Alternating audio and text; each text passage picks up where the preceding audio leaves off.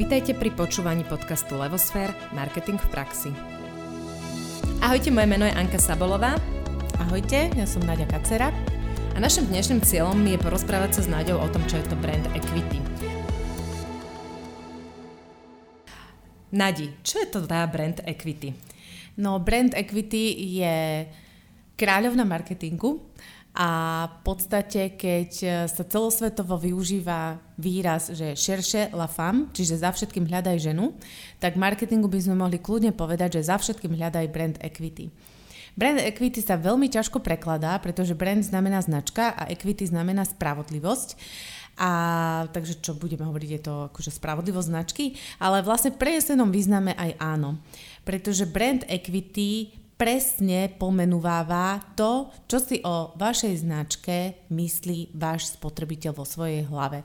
Čiže to je jediná jedna spravodlivosť pre vašu značku, pretože to, čo si spotrebiteľ myslí vo svojej hlave o vašej značke a čo v ňom vyvoláva, naozaj nie je ovplyvnené tým, čo si o vašej značke myslíte vy ako jej majiteľ alebo váš pracovník na marketingu, alebo nejaký account v agentúre, alebo hoci kto iný, kto niečo o vašej značke hovorí. Čiže je to naozaj mm, veľmi čistý odkaz vašej práce, marketingu na vašej značke. A ako to dokážem zistiť, aká je teda to brand equity mojej značky a čo je v tej hlave toho spotrebiteľa. No a tu sa dostávame, dostávame ku e, kameňu úrazu, že jednak brand equity je zlo, pomerne zložitý pojem a je aj zložité si ho predstaviť, lebo on, on súvisí viac menej s, s manažmentom značky a zaoberajú sa ním hlavne e, manažery značky, čiže brand manažery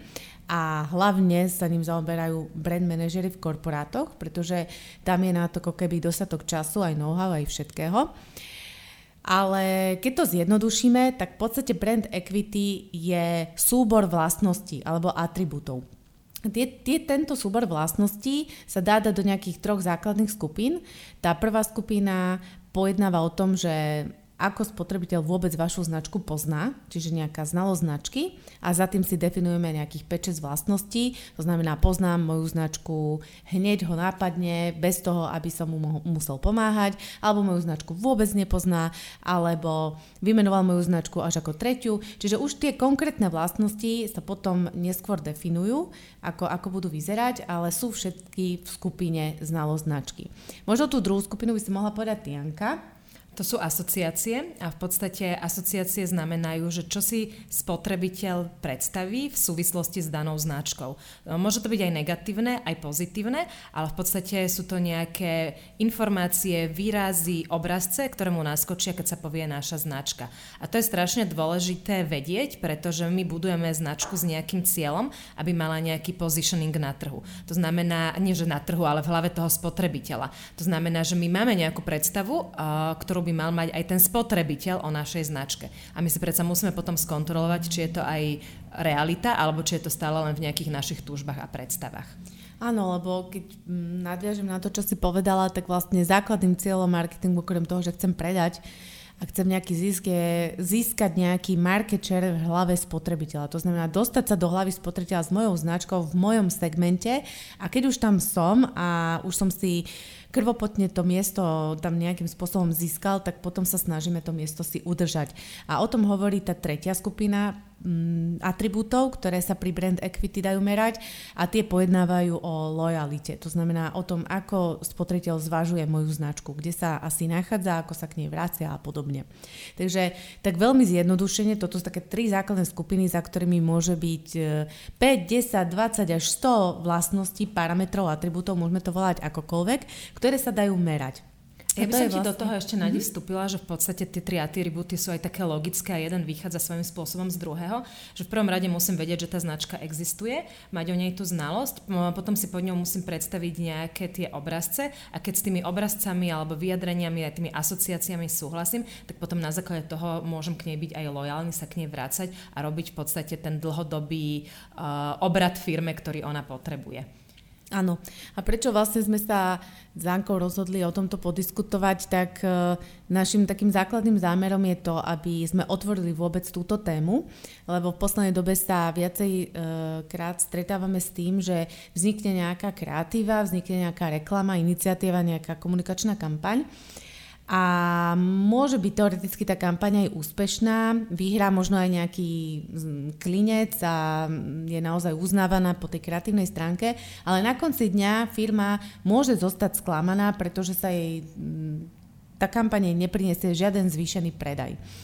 Je potom veľmi ťažké merať a dohadovať sa, že kto urobil chybu alebo neurobil, alebo kde to bolo dobré, alebo kde to bolo zlé, pretože naozaj medzi reklamou tohto typu, kde je nejaká teda kreatíva a, a predajom nie je priama úmera. To, to sa nedá merať. E, možno na nejaké... Do toho vstupuje tak strašne veľa premenných, že nikdy sa nedopátrate k tomu, kto čo urobil dobre a čo urobil zle a čo na čo vplývalo.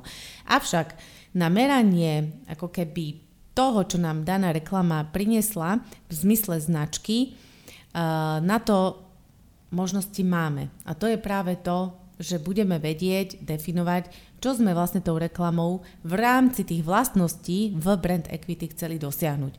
Zmeráme si tie vlastnosti pred reklamou, potom si tie vlastnosti zmeráme po reklame a vieme presne, aký dopad to na tie vlastnosti malo alebo nemalo. A ono to takto môže pôsobiť, že v takéto merania sú finančne únosné len pre veľké spoločnosti, pre korporáty a že menšia firma, keď si chce urobiť reklamu, tak nemá zdroje na to, aby si to zmerala.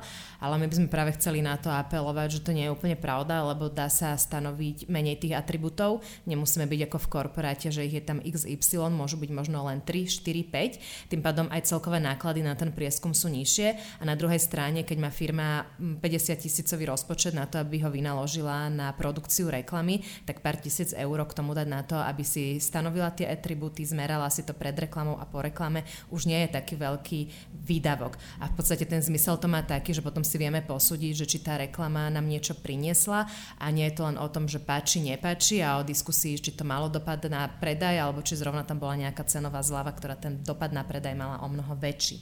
Takže to je také, na čo sme chceli upozorniť. A potom je tu vlastne ešte druhá oblasť, lebo často sa to zamie, zamieňa a to je pojem, že brand value.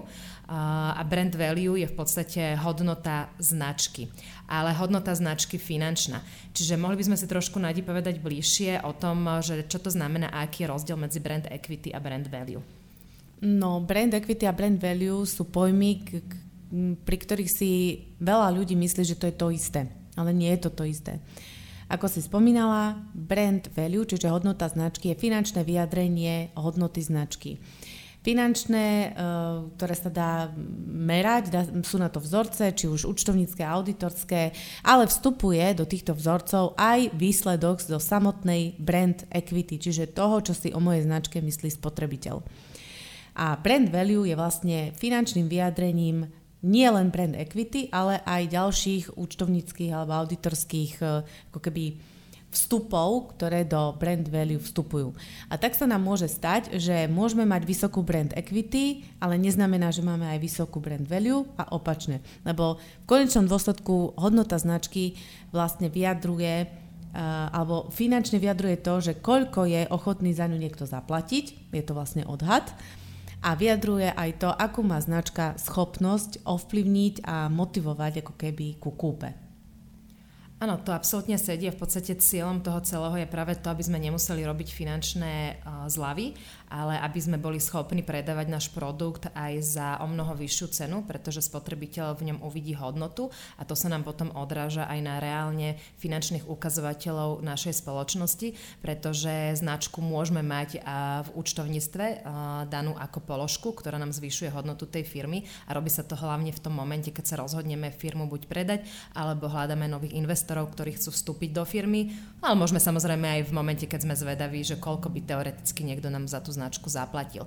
A túto finančnú hodnotu, brand value, nám vedia zistiť účtovníci, ale aj auditory. Je to veľmi taký keby zložitý proces. Ako Nadia už povedala, vstupujú do toho rôzne parametre, nielen tie účtovné, ale aj teda z pohľadu brand value a počítajú sa tam nejaké očakávané budúce výnosy, ale dá sa to zmapovať týmito rôznymi spôsobmi a v podstate na základe toho si vieme povedať, koľko reálne by niekto za našu značku zaplatil, ak by prišlo k tomu predaju alebo ku kúpe. A mm, dotkli sme sa tých cien, tak možno, naď možno ešte taká otázka, že ceny, čo robia ceny so značkou a ako vplývajú práve na brand equity a na brand value. No, hodnota značky sa dá uh, vlastne rôznymi aktivitami budovať krátkodobo aj dlhodobo. A práve cenové zľavy sú ten krátkodobý nástroj, ktoré sú samozrejme potrebné, lebo príjmajú, majú priamo vplývajú na predaj a ten je v konečnom dôsledku veľmi dôležitý. Avšak je dokázané, že e, treba s nimi citlivo, pretože ak sa sklzneme do toho, že pôjdeme len do cenových zliav a budeme len krátkodobo vplývať na hodnotu značky, tak z toho dlhodobého hľadiska sa nám jej hodnota bude znižovať a má to katastrofálne dopady práve na brand equity, čiže to, čo si o mojej značke myslí reálne spotrebiteľ v hlave, čiže čo je tá jediná spravodlivosť, ktorá voči značke existuje, čiže brand equity. Myslím, že to boli krásne slova na záver.